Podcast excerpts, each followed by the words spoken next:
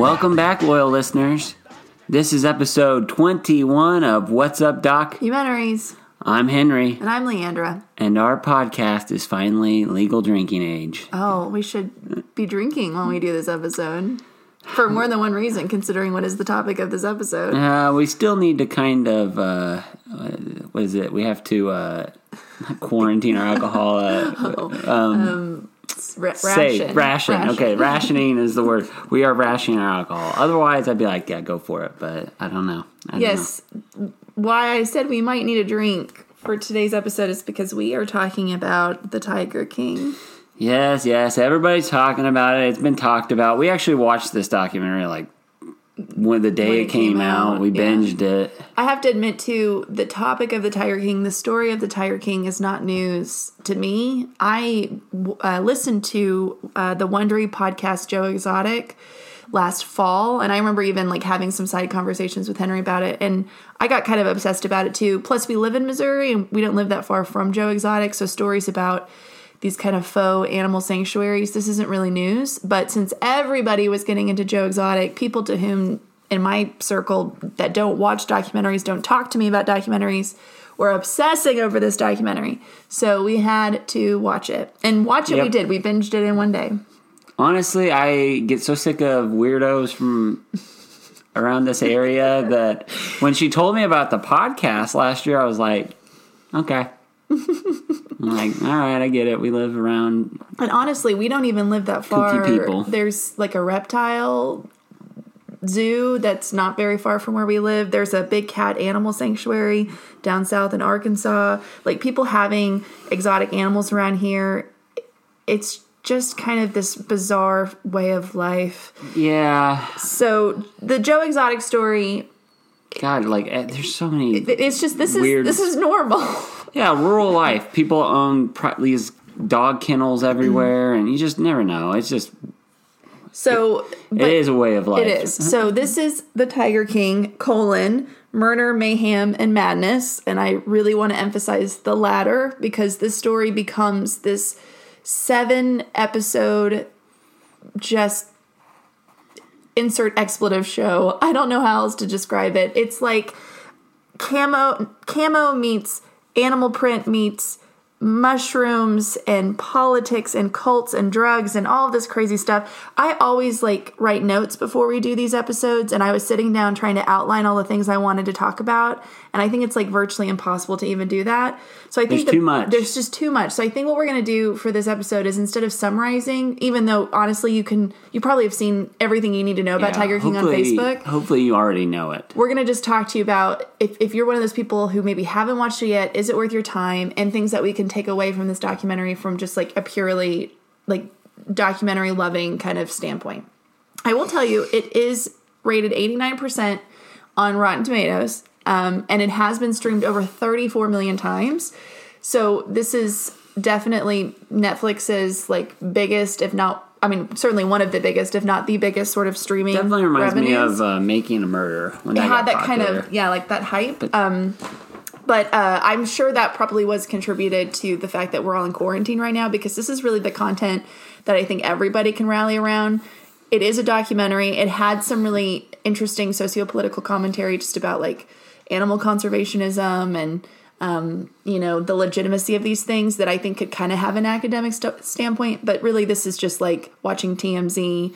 and Yeah. just getting sucked into like this sensationalized story Well, that's my main problem with the documentary is it starts off with like a pretty clear direction of hey, we're going to examine these big cat re- uh, rescue people and just look at their legitimacy or who's really the who's really like are these saviors, victims, kind of like just almost like an animal rights documentary at the start of it. Yeah, and then the- it gets the- completely sidetracked. the documentarian actually is i did kind of like a quick search about him. Most of his projects have involved doing more nature documentaries or more um, kind of of the standpoint of like protecting and preserving animals and you can tell that's how they got this started because they were going like around florida and i think specifically it was snakes they were like Yeah, he mentions that at the beginning of who were like yeah, like housing these wild snakes. And then while they were filming that, Exotic, yeah. a person shows up in a van with a big cat like in the back of their van and so then that's where the story begins and so joe exotic lives in oklahoma like we said not that far from here and he has this huge just plot of land in which he raises um, and and and showcases and does these shows and stuff with these big cats and so i think why joe exotic is such an interesting figure and why everybody's obsessed about it is because he's just a weirdo. And so that became the story. And That- so the direction of the documentary you can tell kind of went off the rails. I don't want to criticize it too much No. it was good, but it is sad though that really I think the more pointed story was these people, Doc Ant Antiel or whatever his Doc name, Antle, who's a horribly, Horrible. horrible person. that there's a culture where they raise cubs and then they kill them Right. when they're no longer cubs. When they're no and longer that to me, monetized. even though the documentary shows us this, mm. kind of proves it to us. Put, like dances around this for seven episodes. They never really like drive that home that this is what's happening, and and and I think that's because all the weird shit gets like completely overwhelmed. Yeah, you can tell like the documentarians went into it with this intention, and then with uh, Kirkham, his name is Rick Kirkham. Rick Kirkham was a producer, like well-known producer, legitimate producer, who also got roped into the story. And then once Rick Kirkham kind of reveals his time living with Joe Exotic, because he was going to make a reality show before all of his footage got burned up mysteriously. I think once Rick Kirkham came on and was like telling them all of this stuff, and then they interview like the head zookeeper, and then they interview the head manager, and then all these people like Saff who lost his arm um, in the zoo, and then they interview like it just kind of like spills out from there. And I feel like the documentarians probably knew like the more interesting story was Joe Exotic as this gay cowboy gun toting Because it was a train wreck. governor wanna wannabeing like crazy dude that becomes the story but what i'm hoping is and, and i it was wildly entertaining i don't want to sound critical at all but what i'm hoping is is that what was the central focus of the story which is there are more tigers in captivity in america than there are in the wild and how that's allowed to happen and how there aren't you know these kind of territories for tigers to exist in the wild. Like i want that to be more of the focus and i'm hoping that once the kind of like the hoopla surrounding the story kind of dies down and it will that we don't forget what is Yeah. disturbing. And being in an area in the midwest in which these kinds of things exist all around us and it's so sad like i'm hoping more attention will get drawn to that content. Oh yeah, interestingly enough I think all those people were weirdos, and I think you could have done a whole nother documentary about how Oh, yeah. crazy that Doc Antle was, or he is so you kind of understand or if it's been a couple of weeks since you watched it remember he is the guy that also owns a cat sanctuary cat sanct I cannot say that word. Sanctuary. Thank you.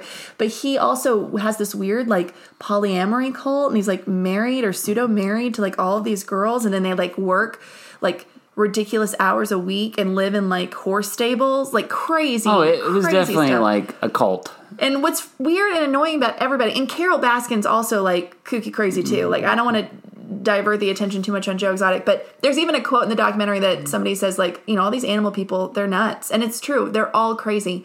But I think what's interesting is they all like think that they're not crazy and everybody else is crazy. But when you actually like stack them against each other, Doc Antle, Joe Exotic, Carole Baskin, even Jeff Lowe, like they're all like the same person. They're all these megalomaniac personalities Weirdos, yeah. who think they're like God's gift to animals and like are sociopathic in their nature and like it hits the fan. It's crazy. But that's the the problem I had with it is that's what ends up becoming the focus of the Right. documentary is Carole Baskin did she murder her husband um, all the crazy stuff with Joe Exotic and his like side projects and just his all of the those things it it really does take the driver's seat while all the animal rights issues take a huge backseat and that's kind of like uh, Yeah, that's okay like that kind of makes me think that you should have either finished the first documentary Yeah. Mm-hmm.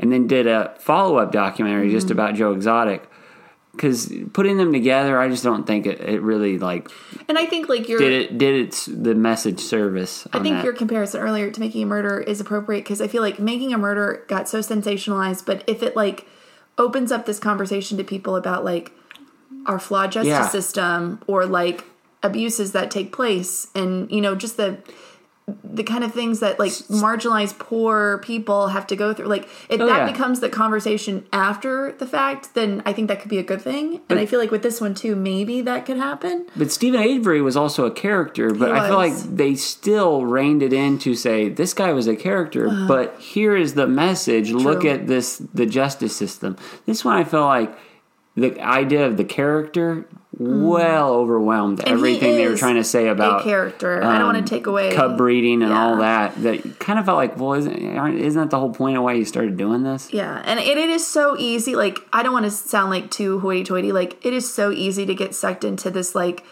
kooky guy who, you know, makes music videos of his love about tigers, even though he's not singing or has written the material, or like him having this like throuple with these two men who both acknowledge are, not gay, you know, or him like blowing up explosives, or him like wearing these like rhinestone. It, it's just like it's so. I don't want to sound like I didn't get sucked into it because I did. And I am excited about the idea of my friends who maybe like don't watch documentaries that often engaging in this new kind of media to them. I'm excited about people getting interested in that and maybe like after they watch um you know Tiger King, maybe they'll watch something like Blackfish or Yeah. you know some other I think really important document documentarian work that can enact change or even something like we really liked Finders Keepers It's like and Blackfish turned into Here Comes Honey Boo Boo. That's what I got the documentary. Like That's good. I like that. Um, yeah, so that's Tiger King. I mean, there's so much more we can say. And that, that, but that's the problem I have with the, the documentary. Is just like I don't like watching the Honey Boo Boo show because it just like yes, when you put a big spotlight on these crazy white Yeah. trash people, guess what? They perform for you, and then you realize it.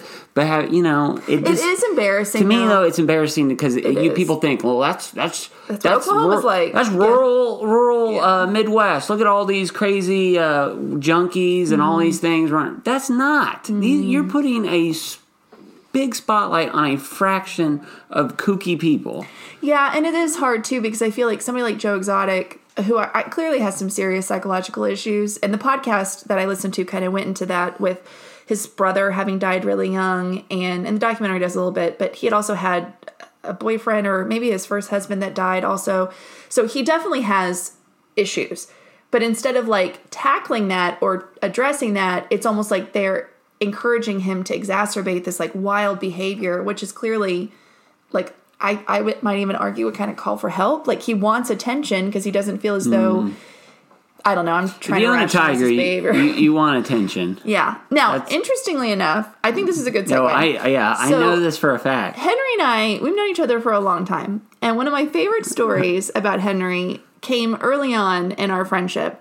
Henry told me this story about how his family, former family member, had owned a tiger. Now, if you've listened to any of our podcasts, you'll know that I love cats. I'm not like Carole mm-hmm. Baskin, kooky crazy cat lady, but I do love cats. So I just love animals. So this story came about years ago, and we haven't even thought about it since Yeah. we first talked about it, and then we watched The Tiger King, and now it's all I can think about. Well, so, we asked my dad yesterday because I was like, "Hey, did did so you tell the story. where did Jewel buy her tiger?" Because no, you have to start from the beginning. People don't know what you're talking about. Well, just to tell you, um, when I was probably middle, like junior high, my uh, and at the time I don't even know how to reference her because she wasn't my step grandma because she had been married to my grandpa, but they were divorced but still lived together and hated each other. But yet they still lived in the same house, and she ran a kennel. In, in A dog kennel. a dog kennel in Seneca, and she was very eccentric. So you understand and geography She had like a big beehive that she wore. and, Beehive like- hair. Yeah, beehive hair, and then she just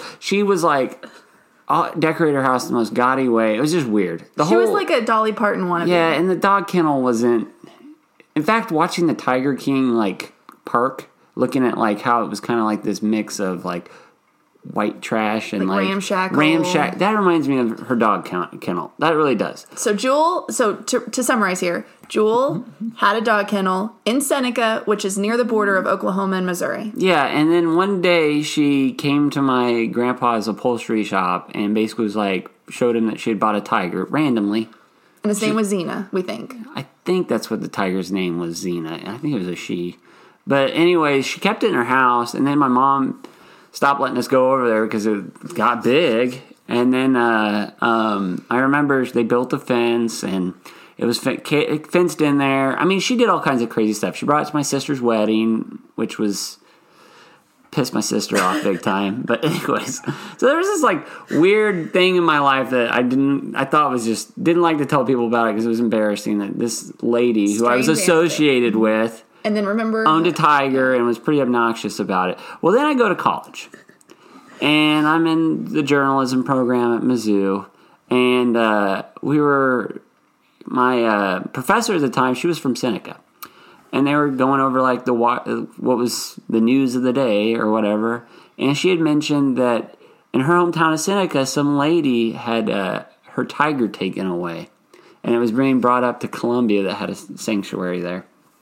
And I was like, oh man, I know that Like, Did you tell these people in your yeah. class? Okay. they just thought it was so crazy. I thought, oh man, this is so embarrassing. so did they her cat get taken away because she died or because No, she got sick. Okay. And then she The- the hadn't been home or- for a couple or- days, and her neighbors were always hated her and were afraid of her. And they finally got the authorities to go over there and like basically take away all those animals, including that massive tiger, which we're about hundred percent sure she bought from Joe Exotic. Okay, so that's where I wanted to She bought it from story. somebody in Oklahoma, and he's not that far away from us. so- because when I said at the beginning of this podcast, this idea of people owning owning exotic animals is not news to us. This is what we mean. Like it's not. It's really easy to do a game of like six degrees of Kevin Bacon and figure out how somebody in your life or your family's life or your friend's life have owned an alpaca or have owned a monkey or have owned a tiger. It's just this again, just strange kind of element of living in the Midwest.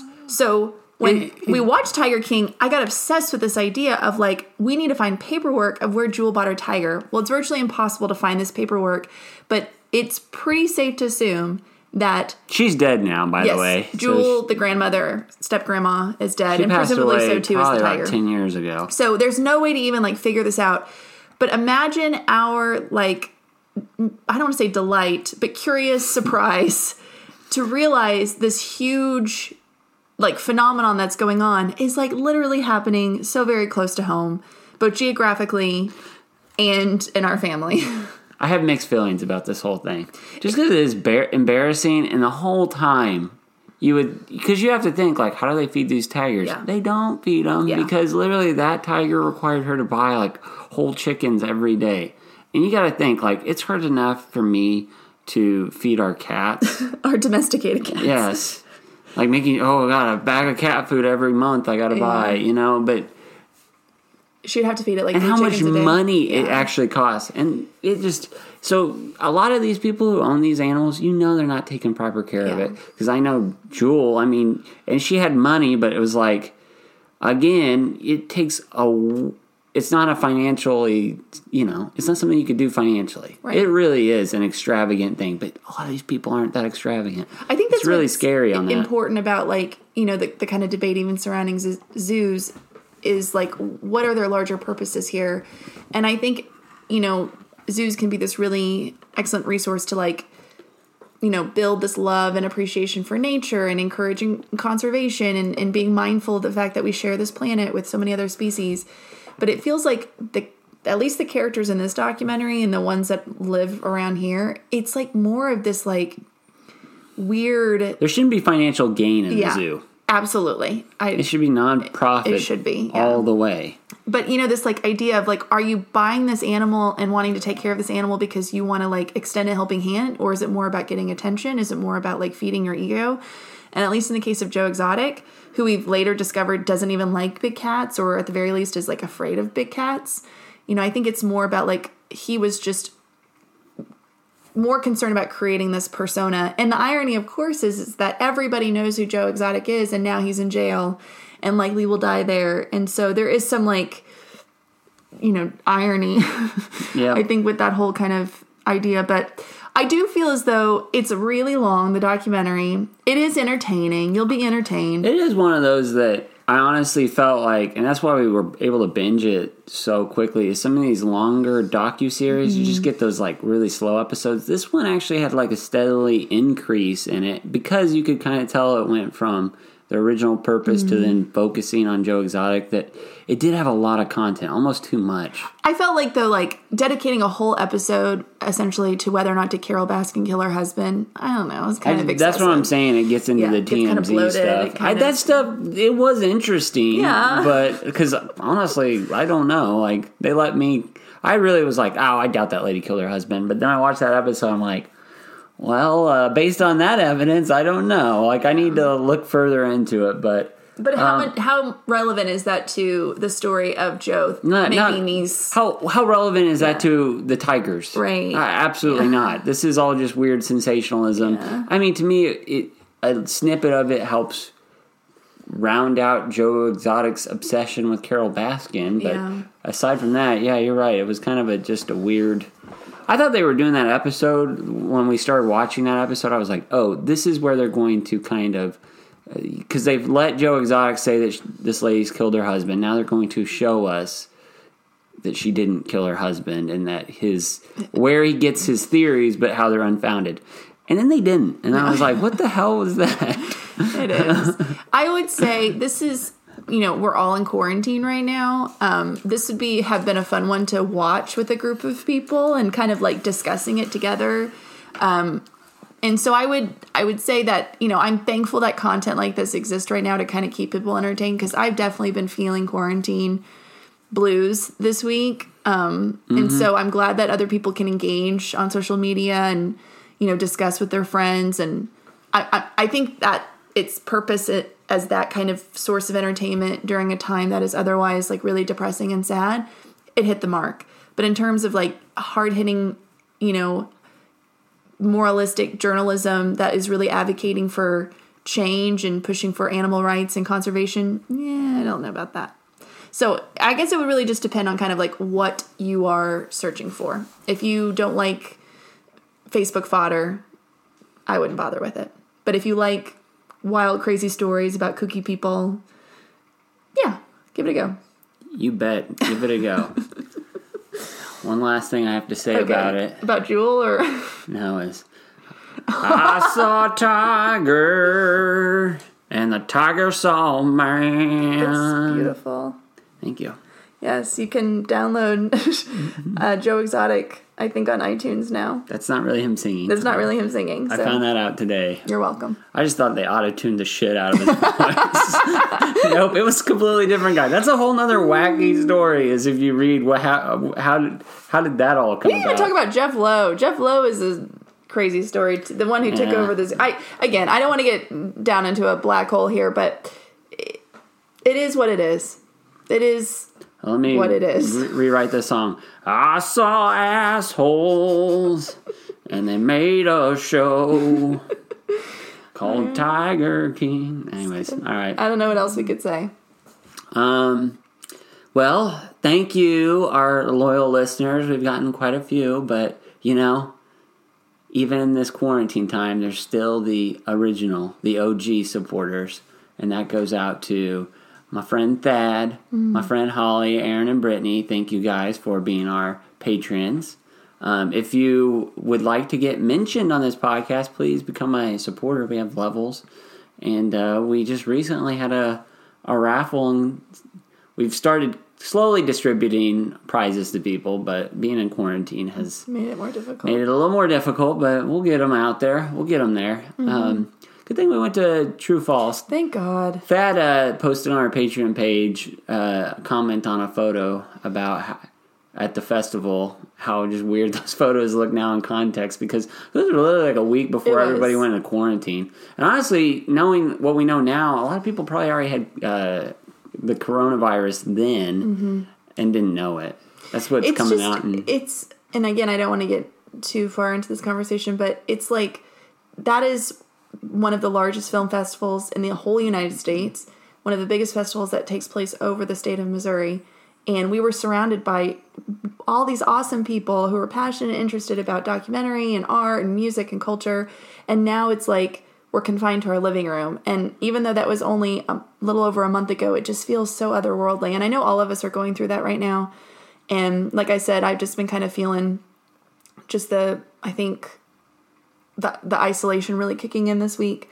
And I think that's why it's really important now more than ever for us to just engage with stories, with documentaries, and learn more about the world and, and not lose sight of the fact that there is, you know, this, yes, pandemic going on, but there's so much about the world that we still have yet to learn and know. And I think that's why I love documentaries because it gives me a sense of self awareness that hmm. I don't have before watching that documentary. And so I think if anything, this is a really good time to engage in some really good documentaries that are e- easily sourced. I put on our Yep. Patreon page, somebody um, lovingly compiled um, like a Google Excel sheet of all the documentaries that had have been screened at True False, and then even listed all the places where you can um, currently stream them. And there's some really good Yeah, documentaries. there's on Hulu one that and we haven't watched. Netflix but, and uh, Amazon. I really want to watch um, Crip Camp. crip Camp. That's on Netflix out on now Netflix right now. and it was at this year's festival. Um, we're- HBO has, is doing the Atlanta Child Murders Murders. one right So now. we'll we haven't had a chance to watch, that. but and we still have a lot of uh, true false